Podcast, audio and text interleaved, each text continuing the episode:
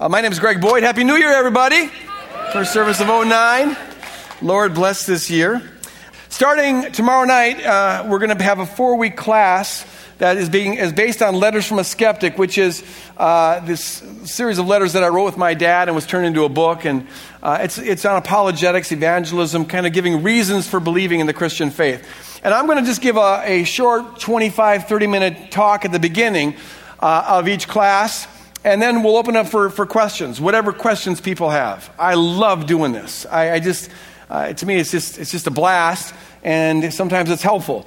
And so, if you or someone you know um, has questions about the Christian faith, objections to the Christian faith, why should I believe in Jesus? Why should I believe in the Bible? Blah, blah, blah. Uh, really encourage you to come out and be a part of this. You don't have to register or anything, just show up. I think it starts at like 7 o'clock. Is that right? 7 o'clock? Uh, it's in the bulletin. Whatever time the bulletin says, I'm going to trust is right. So, uh, and it'll be in this auditorium. So come and be a part of that. Also, just FYI, this Friday, um, uh, my rock band, NDY, we're old but we're not dead yet. That's what NDY stands for. I'm the drummer. Uh, we're just our small group plays instruments, so we, we, we uh, do these dances, uh, and they're fundraisers for Providence Ministry, which supports kids in Haiti. So this Friday we'll be at the Dugout in uh, uh, or as they pronounce it there, uh, Dujois. Someone said they, they pronounce it like that in Mahtomedi. It's a real sophisticated bar, let me tell you. And so we'll, we, uh, we'll be going from, we just play like 70s, 80s rock and roll. We'll throw in a couple of uh, U2 songs just to keep Julie happy. But um, uh, we'll be playing from 7.30 to 10. And then Norm has an R&B band, a real good soul group that is going to be playing from 10.30 to 12.30. And so you can come for all of that or parts of it or whatever you want. And all the proceeds go to uh, kids in Haiti. Um, the idea behind Norm's band, uh, he's our worship leader, worship pastor, uh, and his band's called Kingdom. And the idea, I, I, got a hold of this when I was over in Europe this last year at a missions conference. And one of the ways they do missions out there, one of the most successful ways they do mission, is, is this. Uh, no one will go to a church if you invite them to go to church. So what they do is they take the church to the people. And where the people are, are in clubs. So they put together the, the kickinest band in town and go to wherever they'll have them. Uh, and, uh, you know, play these gigs, play their kind of music. But in between sets, they develop relationships with people. And then they invite them to a little discussion after the, the, the dance is done with. And they talk about life issues. And it's just a gradual way of, of relationally bringing people into the kingdom. And it's beautiful. And uh, so we, we brought this back home and and Norm has really been grooving on this idea of having a Woodland Hills sponsored R&B band that's, that's playing the clubs. It's the kickingest band in the Twin Cities. And this is their debut, okay? So uh, you might want to come out and, and, check that out. They'll be playing from 10.30 uh, to 12.30. All right. What we do here, if you're visiting, is we worship passionately. We believe in that, singular focus worship, and then we just dig into the Word and try to chew on that passionately. And uh, with some exceptions, we basically just go through the Bible, nothing fancy here. Uh, just one verse at a time, which I like because it forces you to preach on everything. Today's topic is one that would be easy to just sort of uh, skip over. Uh, it's a little bit controversial, it's hard hitting. It takes a lot of digging into it to really get a grip on this. I'm going to be talking uh, about divorce, remarriage, and the law of love because that's what comes next in the text. We're looking at Luke chapter 16, verses 16 through 18. And uh, if you think this is just about people who have been divorced or are now remarried, uh, I want you to think again. Uh, you'll find by the end of this message that I think pretty much all of us are encompassed by this teaching. It's got something to say to all of us.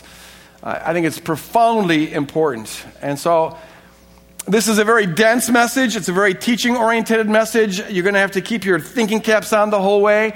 Uh, if you doze off even for a moment, you, you might miss something important. I'm with most of my messages, you can doze off for most of it, and you won't miss much at all. But this one, you're going to have to stay awake. And if ever you're going to take notes in a message, I encourage you to take notes in this one because uh, it's very content oriented.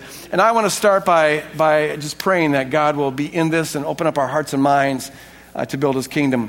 Father, I thank you for every person who's in this auditorium right now and for every person who is part of our parishioner congregation or listening through uh, uh, the television or any other means. And I pray, God, for all who are hearing this right now, that you would really soften our hearts to hear your word. And God, I pray that you'd infuse this message with your authority and to bring healing where healing is needed, and freedom where there's bondage, and conviction where there's maybe apathy. And God, just do your work. Just do your work. Apply it individually as you see fit. In Jesus' name, and all God's people said, Amen. Amen. Amen. All right, let's dig in. We'll start with a verse that we uh, addressed a little bit last week and go on from there, starting in verse 16. Jesus says, The law and the prophets were proclaimed until John. Since that time, and note this, there's a, there's a clean break in history. There's pre Jesus, post Jesus, pre kingdom, post kingdom. Now we're in post kingdom. And that begins to be inaugurated with John the Baptist. Since John the Baptist, the good news of the kingdom of God is being preached.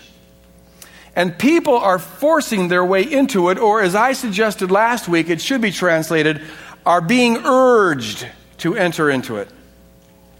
And then Jesus says, It is easier for heaven and earth to disappear than for the least stroke of a pen to drop out of the law. Now, what's going on here? Jesus is saying that there's a new program here. It's the program of the kingdom of God. It's good news. Uh, the law and the prophets were uh, kind of God's order of business up until John the Baptist, but now there's inaugurated a new thing, the good news of the kingdom. But at the same time, Jesus immediately adds, don't think for a moment that that means that the law and the prophets are being set aside. It's a common misunderstanding. People think that when you're preaching grace, it means that lawlessness applies, that there's no right or wrong anymore. It's all relative and everyone can just kind of do their own thing. And Jesus is saying, no, don't think that. The reason is because Jesus came not to end the law or to set aside the law, but to fulfill the law. And as the incarnation of God, he's the incarnation of the fulfillment of the law. And then he came to reconcile us to God and set us free from diabolical oppression and to send the Spirit of God into our heart. And when the Spirit of God comes into our heart, as was prophesied throughout the Old Testament, the law of God is written on our hearts. And far from setting aside the law, we have the law internalized in us and even intensified, as we'll see a little bit later on. Uh, the particulars, the particulars of the cultural aspects of the law are set aside. That had to do with particularity of Israel. But the essence of the law is now planted in our heart. Jesus fulfills the law. We're put inside of Jesus when we surrender our life to Him. Uh, we are made partakers of the one who is the one true covenant keeper. His nature is given to us through the power of the Spirit. And so we become people who now, by, through internal motivation, by the power of the Spirit, live in right relationship with God, which was the essence of the law. In fact, the essence of the law, the New Testament teaches over and over again, is the law of love. That's why Paul says that love is the fulfillment of the law. If you live in love as Christ loved you and gave his life for you, uh, you will fulfill the whole law. Not the particulars that had to do with the cultural aspects of the Old Testament, but the heart of the law is now inside us. We don't do it for external reasons, but rather we do it because our nature is now being transformed into a God loving, people loving sort of person. And so the good news of the kingdom does not mean that the, the, the, character of God or the law is set aside. Rather, it's internalized and even intensified. And now Jesus is going to give us an example of how the law of love in our hearts fulfills the Old Testament rather than setting it aside. So he goes on to say this in verse 18 Anyone who divorces his wife and marries another woman commits adultery. And the man who marries a divorced woman commits adultery. And the tension in the room just went up a little bit. There it is. Now we're going to have to chew on this thing. The first question that I have that comes to my mind is how is that an example of how the law of love in our hearts fulfills the Old Testament? Because, as a matter of fact, the Old Testament, as we'll see here in a little bit, permitted for divorce and remarriage. So, how does that fulfill it? And this is a huge issue. This is a huge issue. I, uh, several months ago, was speaking with a lady. I'll call her Carol, not a real name, but I'll call her that. And um, the conversation we had is one that I have at least a couple times a year with, with, with various people. Her situation was basically this she married a guy who looked super Christian. In fact, he was still a pastor. Uh, people saw him as just uh, cat's meow when it came to spirituality, but inside the house, it was a very different story, which happens all too often. And um, in his marriage, he treated his wife like the household pet, except that he never beat up the household pet, and he did his wife. He was abusive spiritually and emotionally and even physically. And she put up with this for a good 20 years, thinking that if she ever got out of this marriage, there was no other option for her. She could never get remarried. And uh, she didn't see being single as a real option for her. So she stayed, with all the best intentions, stayed in this very abusive relationship. She finally had the courage to leave when it was clear that he was never going to change, didn't want to change, or anything of the sort. And now she's sitting in my office, and uh, in her words, she felt like she was condemned to a life of solitude. Uh, she was lonely, she was desperate, she was miserable. But she believed that she could never get remarried because if she did, she'd be entering into an adulterous relationship. Because, as she said it, in God's eyes, I'm still married to my first husband. And that made her feel imprisoned and trapped. There was a man that she was fond of and who was very fond of her. And uh, it was breaking her heart, but she wouldn't even explore the possibility of entering into a relationship with him because she thought that in God's eyes, she'll always be married to that first abusive man. Now, is that true? Is that true? If it is true that you're really married to your first husband or wife, then shouldn't we be telling people who are remarried that they ought to get a divorce and try to get back to their first spouse? Uh, there was actually one denomination that used to toe that line and hold that policy. And as you can easily imagine, it got very, very ugly and very, very messy sometimes. I mean, what if the first spouse was, in fact, very abusive? What if there are kids involved in the second or third marriage? I mean, it gets very, very tangled. And how is that, in any stretch of the imagination, living out the law of love? There's also this question that comes immediately to my mind, and that is that I know dozens and dozens and dozens of remarried couples for whom it seems that the hand of God and blessing is on that marriage. I mean, God is all over the, the thing and, and blessing them, blessing their kids, and, and it's a God glorifying relationship, and, and they're growing, you know, in the Lord, and, and there's, there's a fulfillment and joy that is there. How is it possible for God to be blessing that relationship if, in fact, it's an adulterous relationship? Because I don't think God blesses adulterous relationships. These are some of the questions I'm starting off with here. So I want to wrestle with this thing, and, and, and we're going to really, you know, just try to get our minds around this. We need to take a comprehensive and in depth and holistic approach to this. Uh, it's always bad to just fall into sort of pat answer, cliche Bible proof texting, but on some subjects it becomes really damaging when we go that route. So we're not going to go that route. What I want to do here is I'm going to give six, I've reduced it from 16 to six biblical teachings that I think are relevant to this issue.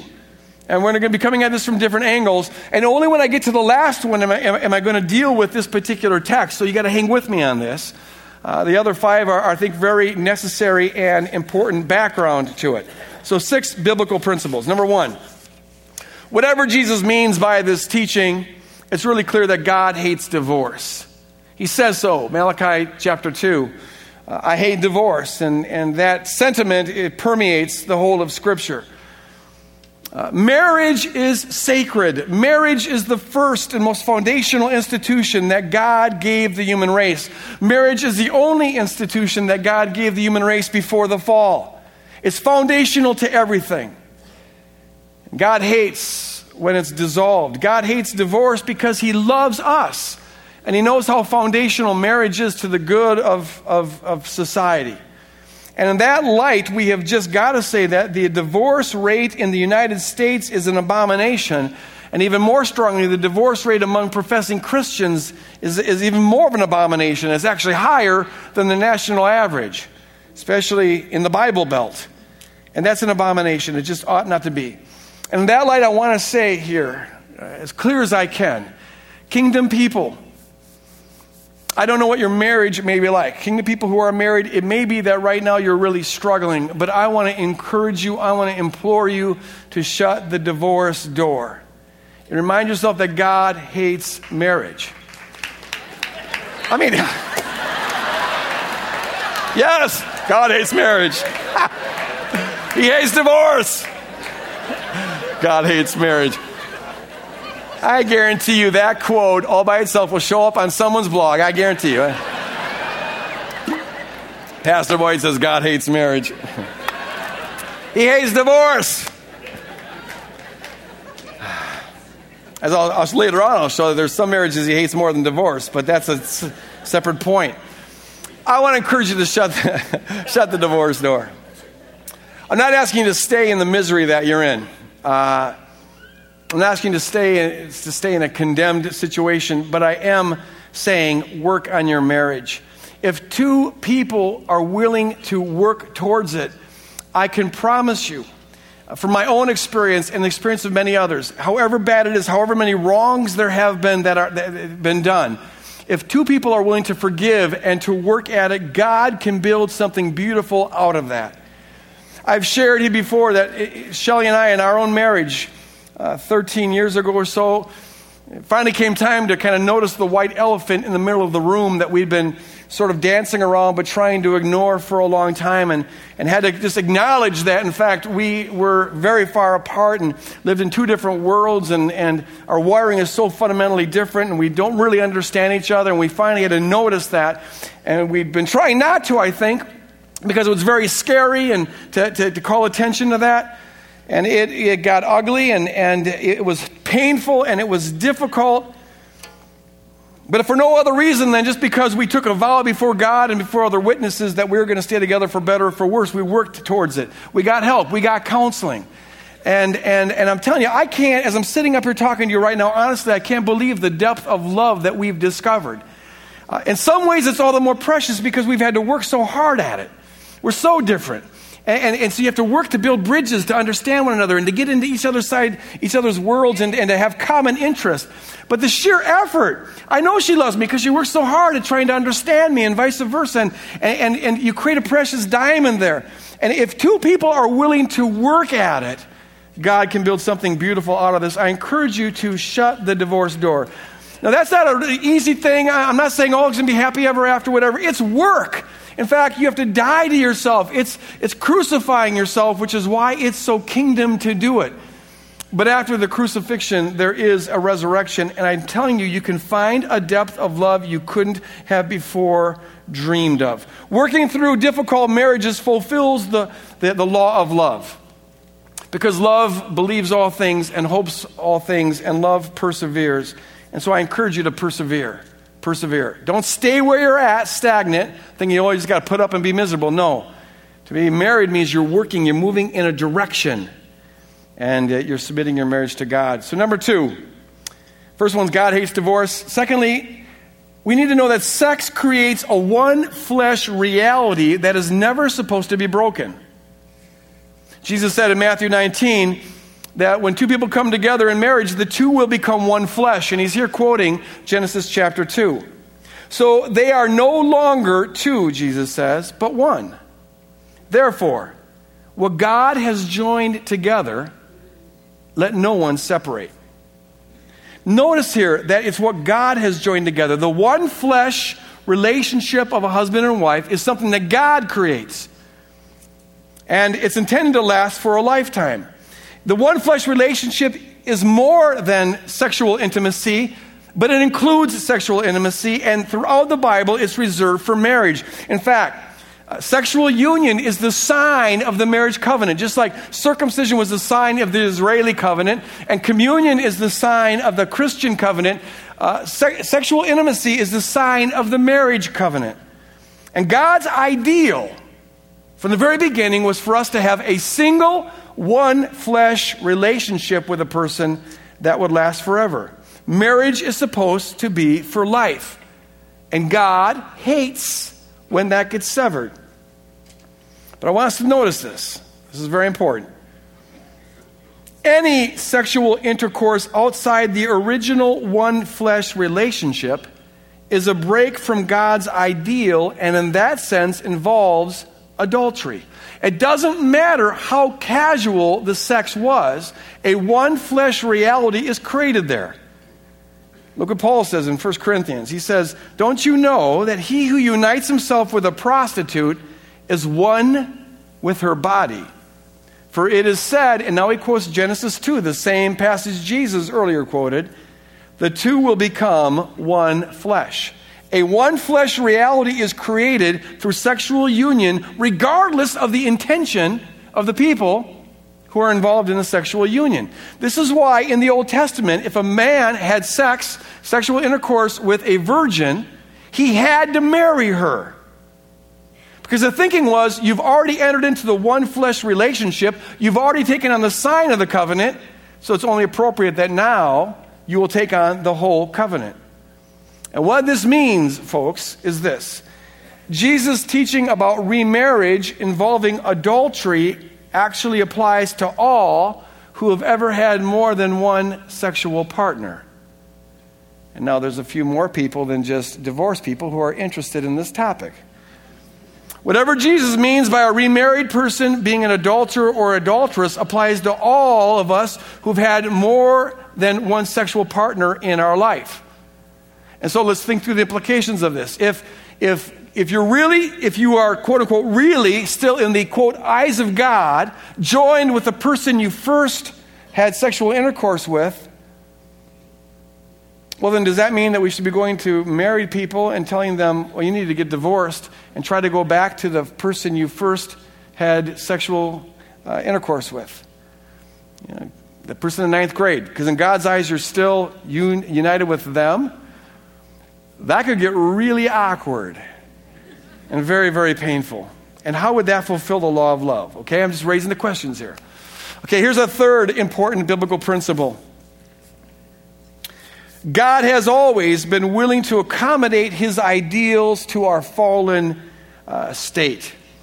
And for that, we can be profoundly grateful. God's ideal was always monogamy, having one single, one flesh relationship that lasts your life. That's always God's ideal. And yet we find times in the, in the Bible, in the Old Testament, where he would allow for polygamy, which is having more than one wife. Men were allowed to have several wives, and in the case of kings, several hundred wives. And then he was even willing to bend a little further and, and institute this sort of halfway marriage, what he called concubines, where the woman didn't have a full legal status, and the man didn't have the full responsibility of a husband towards her, but she could bear his children. They were concubines. Um, it wasn't God's ideal or anything close to God's ideal, but he allowed for it. God hates anything other than his ideal, and yet in this situation, it was a matter of the, God choosing the lesser of two evils. It involved sin. It missed the mark. That's the biblical definition of sin. It was outside the bullseye. Hamartia is the Greek word for sin. It missed the mark. It was a compromise. But see, in the ancient world, life being what it was, uh, for a woman not to be under the care of some man often meant that they would the women and the children would starve to death or be sold into slavery or be forced into prostitution.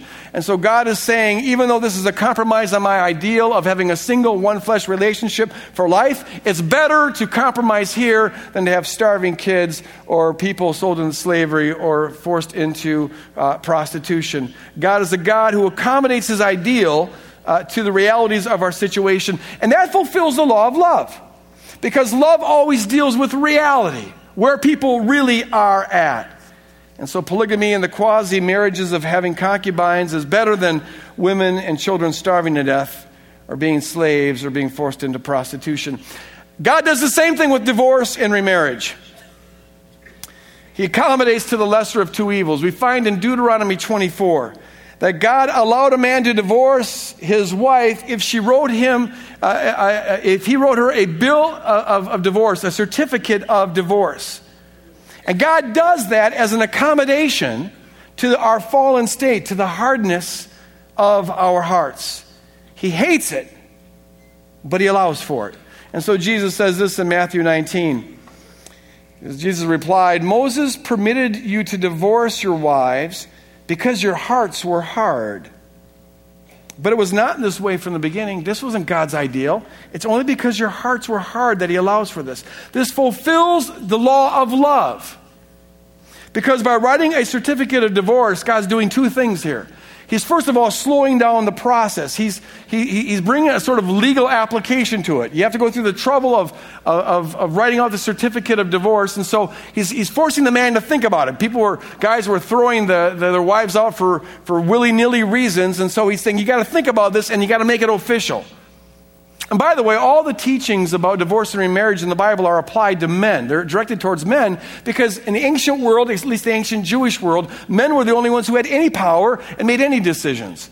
In an egalitarian society or more egalitarian society such as our own, uh, the teachings would apply to, to everybody, but that's why the teaching specifically towards men.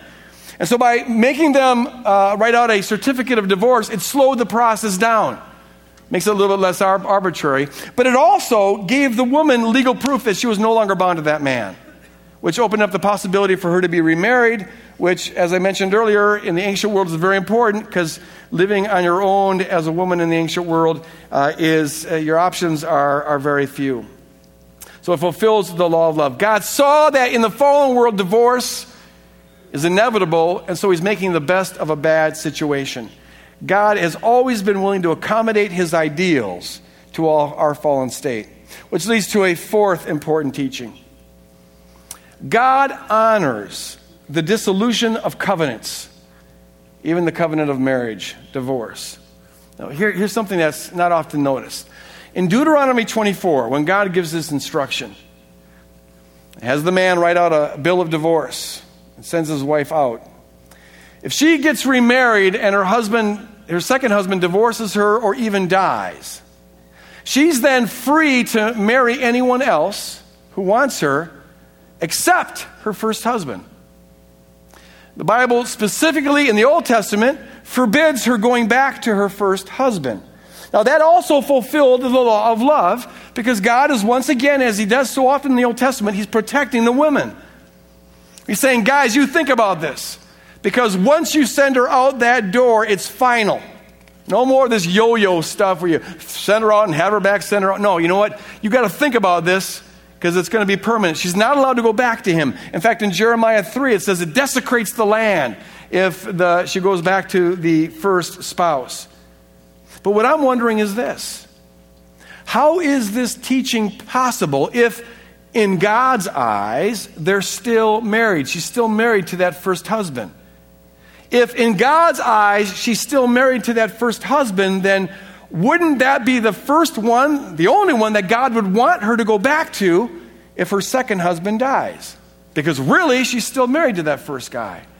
The fact that he prohibits, he's the one guy on the planet that's not allowed to marry her, shows that in God's eyes, the marriage really has been canceled. The covenant has been broken. You see, God wants a one flesh relationship uh, to last a lifetime.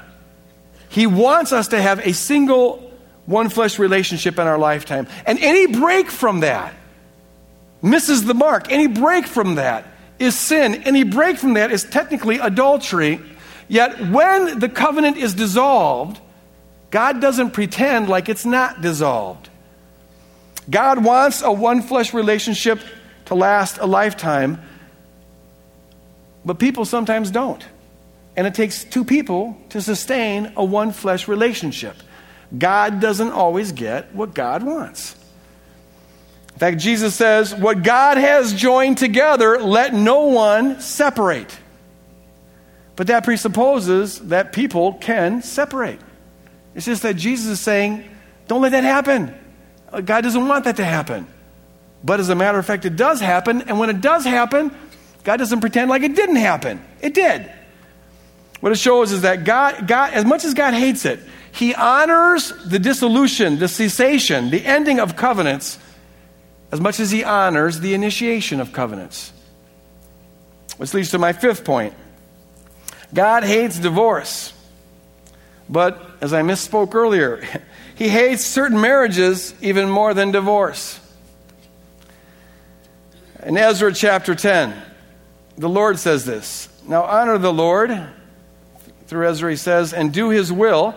Separate yourselves from the peoples around you and from your foreign wives.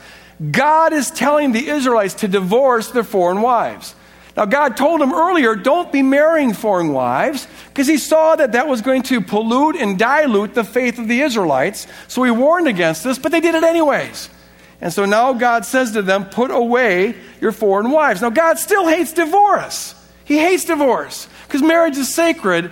But in this case, the harm that was being done by, being, by staying married to these foreign wives was greater than the harm of divorce. He hates it, but he commanded it. In fact, as much as God hates divorce, there's one instance in the Bible where he himself engaged in it. In Jeremiah chapter 3, Yahweh says, I gave faithless Israel her certificate of divorce and sent her away because of all of her adulteries. God, as much as he hates divorce, divorced Israel.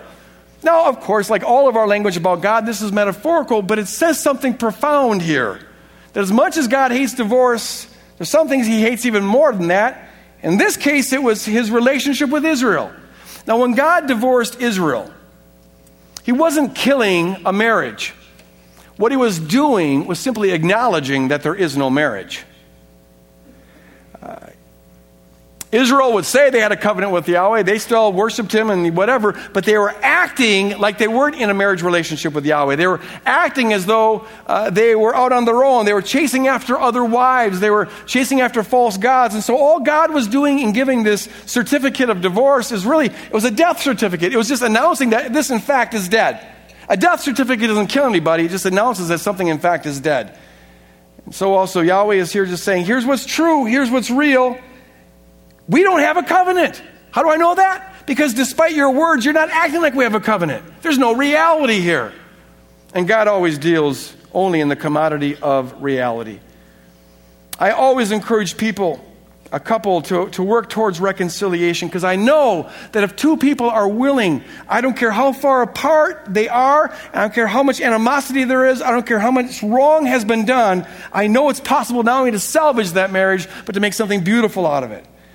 But at the same time, it takes two people who are willing. If one or both partners in a dead marriage are unwilling to work at it, staying legally married just to keep up the appearances, that doesn't, that doesn't honor God. God is only concerned with truth, He only deals with the commodity of reality. And the truth is, if two people are unwilling, to even try to have a marriage, well, then you don't have a marriage, and a, a, a, divorce is simply announcing what is already true. You're not killing anything, you're just announcing what is real. So, these are my sixth point, and in some ways, the most important point. We need to understand that Jesus, throughout his ministry, always held up God's ideal.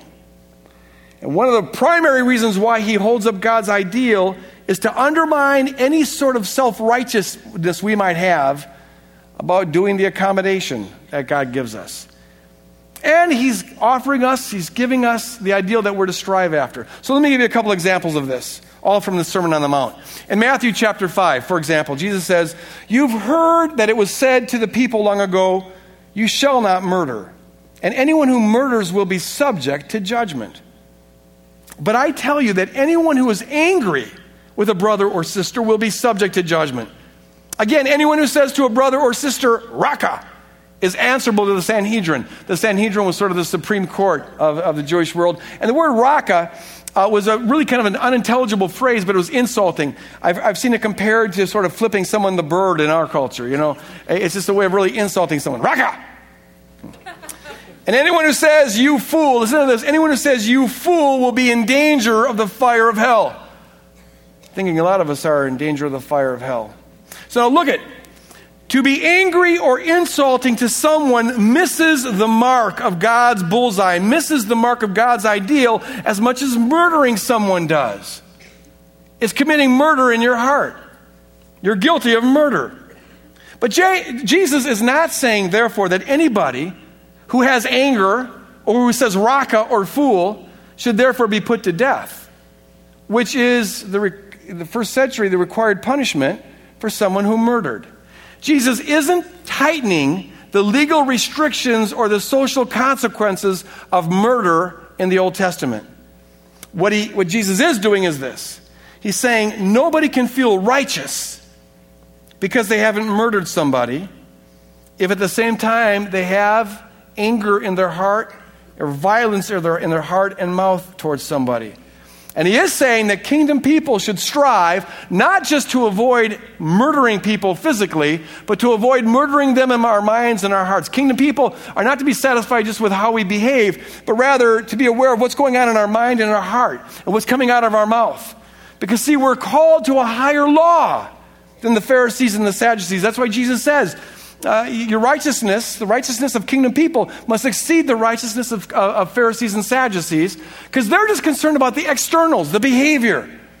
But to be in the kingdom is not just to be concerned about external behavior, but rather to have your mind and your heart submitted to the King of Kings and the Lord of Lords. And therefore to purge out all of the anger and animosity that leads people to murder, and that is itself a form of murder.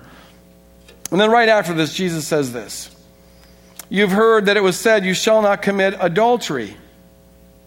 But I tell you that anyone who looks at a woman, again, he's speaking only to the men here, but now it apply, applies to all, who looks at a person lustfully has already committed adultery with them in, his, in their heart. To have lust towards another misses the mark of God's bullseye, that bullseye of a single one flesh relationship for life. It misses the mark of God's ideal as much as, as actual intercourse does. It is, in fact, adultery because it misses the mark. And now we have to realize that Jesus' teaching about divorce and remarriage applies not just to divorced and remarried people, and not just to people who've had more than sexual, one sexual partner for life, but anyone who's ever thought in those terms, who's ever lusted after another. And now I'm thinking that the audience interested in this topic just got a whole lot bigger. It's adultery in the heart. But Jesus is not here saying that therefore anyone who has committed adultery in their heart should be stoned, which was the required punishment for somebody who had committed adultery. He's not tightening the legal restrictions or the social consequences on the Old Testament's teaching about adultery.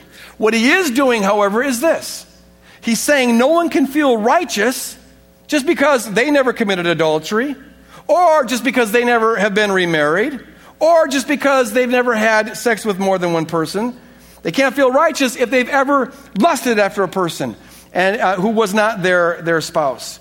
They too are guilty of adultery. And Jesus is at the same time saying that for kingdom people, we should strive not just to avoid actual physical adultery, but to avoid adultery in our heart. We're to purge from our heart and from our mind all lust. For we're called to live by a higher law.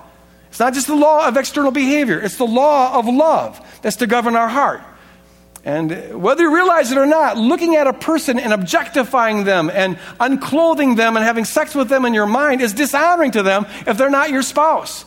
And so it violates the law of love, and we're called to live by the law of love. So Jesus holds up the ideal not to change the social consequences of anything, but just to humble us and to call us to a higher law, the law of love. And then right after this, Jesus goes on to say this Matthew chapter 5, verse 31 and 32. Along the same lines, it has been said anyone who divorces his wife must give her a certificate of divorce. That's Deuteronomy 24.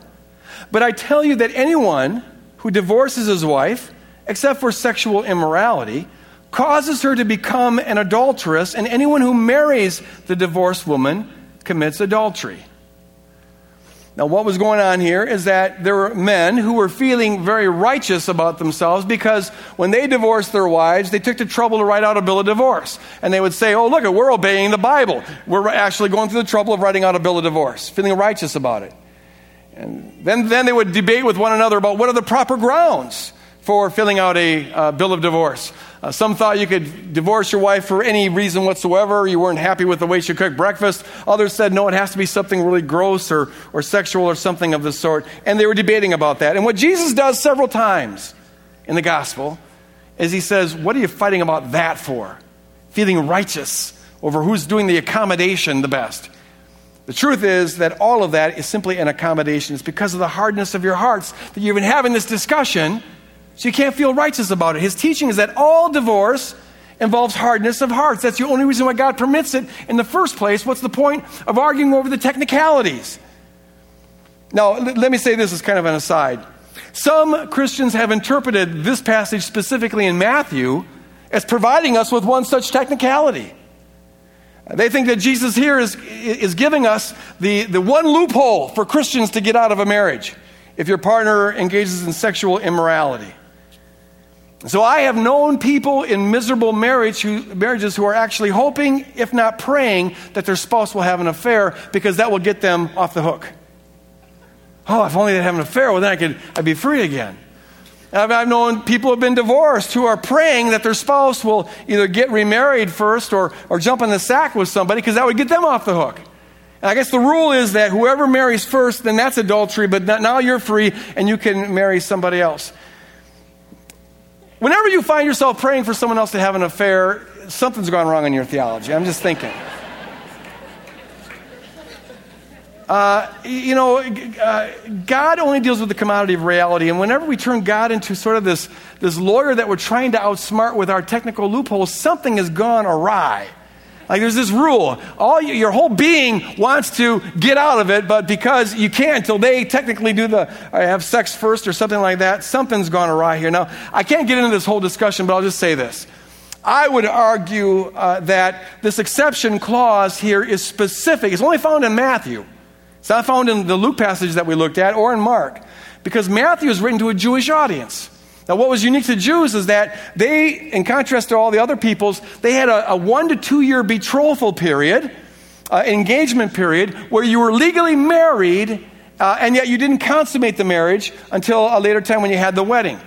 And during this one to two year betrothal period, you're legally married, but if, if, if the spouse engaged in anything that was sexually immoral, you could then get out of it Uh, by writing a bill of divorce. I think that's who Jesus is speaking to. What, what I think confirms that is this. Jesus, the exception clause says, except for sexual immorality, and he uses the word porneia, which is usually the word for sex outside of marriage. He doesn't say except for adultery which is the word that is usually used when a married person has sex with somebody other than their spouse. So I think he's talking about this engagement period, and once you're married, any sort of technical thinking is to be, be gotten rid of. But however you interpret that, it's very clear that the point that Jesus is getting at is not to give us a loophole. That's the thing he's arguing against. The Pharisees and the Sadducees, they're arguing about who's more righteous because of these loopholes and exception clauses, whatever. And Jesus is trying to undermine all of that, saying no one has any grounds to feel righteous in this divorce thing because in God's ideal, it was to have a single one flesh relationship that would last for, for life. And yes, he permits it, but it's not his righteous ideal. Jesus is saying all divorce involves sin, so the spouse who initiates it can't feel righteous. Now let's compare all these teachings together. Just as you can't feel righteous about not murdering somebody if you've got violence in your heart, and just as you can't feel righteous about not committing adultery if you've got lust in your heart, so too you can't feel righteous about any divorce because it all involves and reflects a hardness of heart. And just as kingdom people should strive to purge their hearts from all anger and all hatred and all violence that leads to murder and is itself a form of murder, and just as kingdom people should strive to purge our hearts of all lust that leads to adultery and is a form of adultery, so also kingdom people must strive to avoid the hardness of heart that leads to divorce and is a form of divorce. If your heart is hard towards your spouse, you're divorced in your heart. That's the very thing we're to strive to purge because we're called to a higher law than the law of external behavior. That's why the semblance of marriage, keeping the legality of it uh, without any of the reality of it, is, is a violation of kingdom principles. We're called to live by the law of love, which doesn't just ad- address our behavior physically, but it addresses our mind, it addresses our words, it addresses our heart. We're to live by the law of love that should motivate us uh, those of us who are married, to guard our hearts carefully from any calluses that we might develop towards our spouse, any unforgiveness, uh, keeping the account, letting the bitterness grow, growing apart from one another. Guard your heart. But what we really need to see here is this, follow me on this. Just as Jesus is not tightening the legal restrictions or the social consequences for murder and adultery, I don't believe for a moment that he's trying to tighten the legal restrictions or social consequences of divorce and remarriage by saying that divorced people should never get remarried again. Yes, it misses the mark on God's ideal of having one sexual partner for life. And in that sense involves adultery, just like any sex outside of marriage uh, involves adultery, and just like lusting after a person in their mind involves adultery, it misses the bullseye of a one of a single one flesh relationship for life. But the point of Jesus is not to tighten the belt of the Old Testament, to enact tougher laws than the Old Testament gave us, but it's to undermine our self-righteousness in getting divorced and getting remarried and to set before us God's true ideal that we're to strive for. But I don't believe for a moment he's revoking the Old Testament allowance for divorce and remarriage. In fact, if you read it carefully, Jesus, along with everybody else in the Bible, assumes that divorced people will get remarried. Read Matthew 5 again very carefully. Jesus says, Anyone who divorces his wife causes her to become an adulteress. He uses the word poieo there. We get the word poem from that. It means to create or to produce. So Jesus here says that the man, and again, he's only speaking to the man, who pushes your wife out the door and writes a bill of divorce, you are creating an adulteress. But he puts the blame on the man, not on the woman. Because he assumes the woman's going to get remarried. In fact, as I mentioned before, options for single women in the ancient Jewish world were very, very few. He assumes that. And that is assumed throughout the Bible. So, in conclusions, let me say three things. Here's three things that I believe. Number one, I believe, in the light of these teachings that we've gone through, that married couples should fight like heaven for their marriages. I was going to say fight like hell, but I thought it'd be inappropriate. Fight like heaven.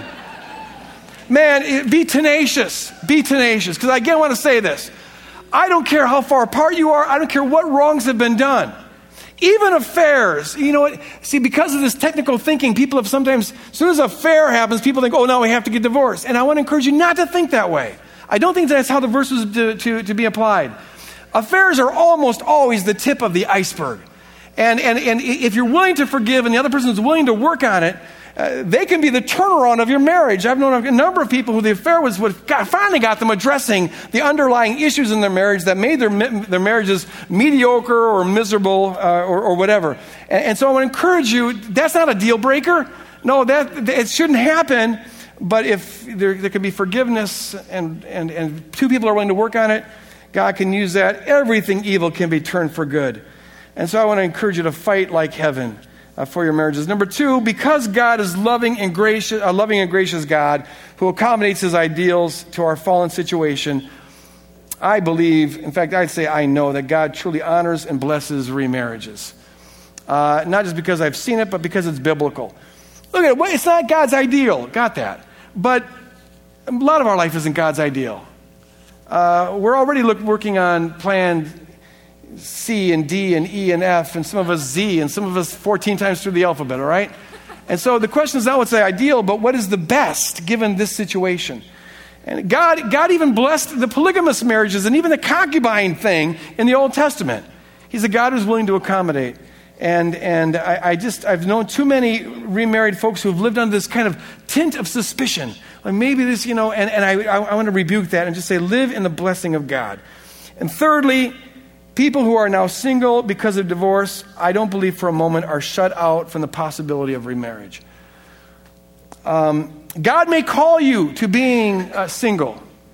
Or as one person said to me after the service, last service, uh, he wanted to call it enhanced celibacy, not singleness, because it's celibacy that enhances you to do kingdom work, whatever. Um, but look at if God calls you to that, that's a wonderful thing. Whether you're divorced or whether you've never been married, singleness is an honorable calling. In fact, while marriage was God's ideal in the beginning, since the fall, Jesus and Paul make it clear that the real ideal now is an accommodation is to remain single if you can. Uh, Jesus and Paul both say that, that be, you can be more focused on the kingdom uh, if you're not married. Now, uh, being single has certain you know, issues and problems and struggles that go along with that. But as every married person in the house will tell you, so does marriage. So choose your poison. Uh, you know, it's. You know, God will grow you either way. You know, I'm good either way. no.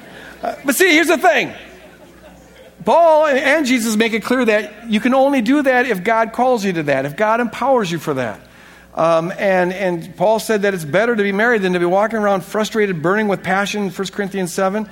And so you got to follow your calling. And all I'm saying is this if you're not called to singleness, then be open to the possibility of remarriage, and that can be a blessed thing. I've just known too many people who live in this uh, unnatural state for them, this, this pain and this misery, because they think that the door for remarriage is shut for them. Um, and it's not their calling, it's not their giftedness. So I, I believe you can be open to that and should be open to that. I want to end by praying for the marriages of people in this congregation you know, who are listening through podcast, and then praying for those who've been divorced and, or, or just who have always been single. And as I do so, I'd like to ask the prayer teams to come forward, and I'm going to give you this invitation that if you're here and, and have any need whatsoever that you'd like to have prayed for, I, I, encourage you to come forward and pray with these folks. Maybe it's about a marriage issue, a single issue, maybe it's about something totally different.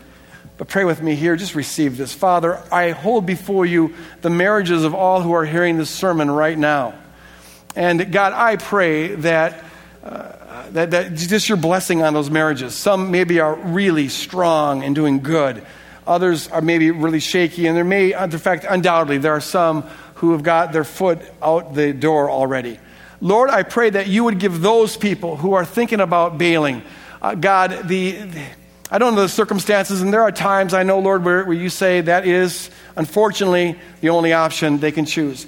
But God, if the marriage is at all salvageable, would you give them the wisdom to see that and the character to press on with this? Not to wallow in misery the rest of their life in a condemned state, but to believe and hope and trust that if they submit this to you and get the help they need, that you can take something that right now is profoundly ugly and painful and turn something beautiful and liberating out of it, Lord God. I pray, Lord God, that you'd see that by shutting the divorce door, they're opening up a world of possibility and help them to move forward in that with you. And God, for those who are divorced, God, I pray that you would give them a sense of calling. If they're not remarried yet, give them a sense of calling, what your will is for them, whether to be, they're, they're to be open to new relationships uh, or whether you're calling them to singleness and celibacy. God, just give them direction. But I also pray, God, that for all who have been remarried or are thinking about being remarried, God, that you, you, you root out of their hearts and minds any, any sort of shame that might be attached to that any pollution that might be attached to that, any kind of indictment that might be attached to that, anything that might possibly sabotage a beautiful relationship that you're calling them to. I want to come against that in Jesus' name and pray, Lord, that we be a people who walk in freedom and grace, who strive for your ideals passionately, but God, who also live in the law of love that knows how to wisely apply the ideals to the fallen world in which we live, Lord God. Set us free and keep us free in Jesus' name. And all God's people said, Amen. God bless you guys. Go out and build the kingdom. The altar is open.